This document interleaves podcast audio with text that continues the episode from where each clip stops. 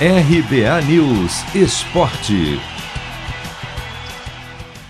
Grêmio e Inter tropeçam e vão pressionados para o Grenal da próxima rodada do Brasileirão sábado no Beira-Rio.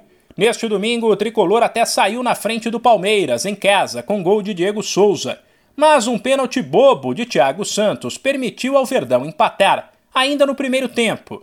E o Grêmio nitidamente sentiu a pancada.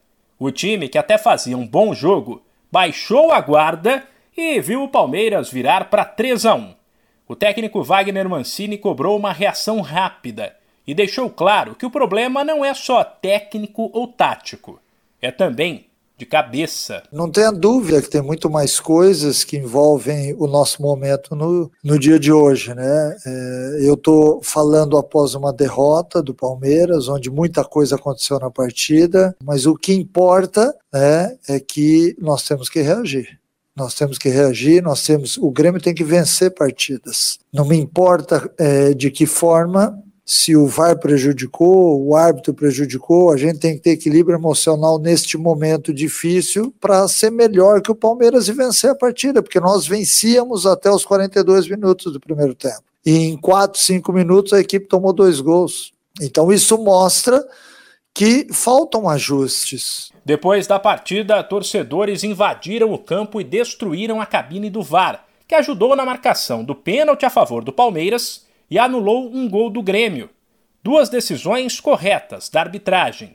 O tricolor segue na vice-lanterna, enquanto o Inter pode ser ultrapassado pelo Corinthians, que recebe a Chapecoense nesta segunda, e sair do G6. Neste domingo, o Colorado jogou mal, pecou pela falta de criatividade e perdeu para o São Paulo no Morumbi por 1 a 0. Foi o quarto jogo seguido sem vitória.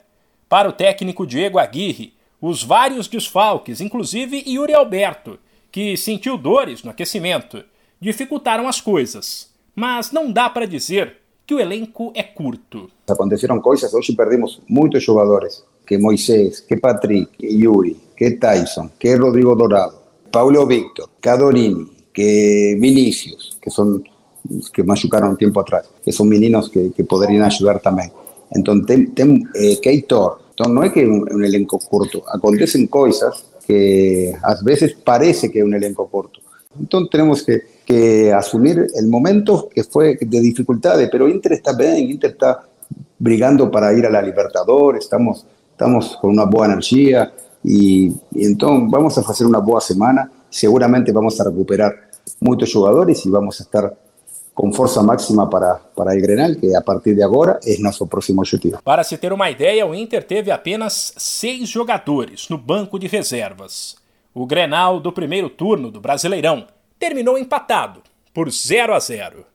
De São Paulo, Humberto Ferretti.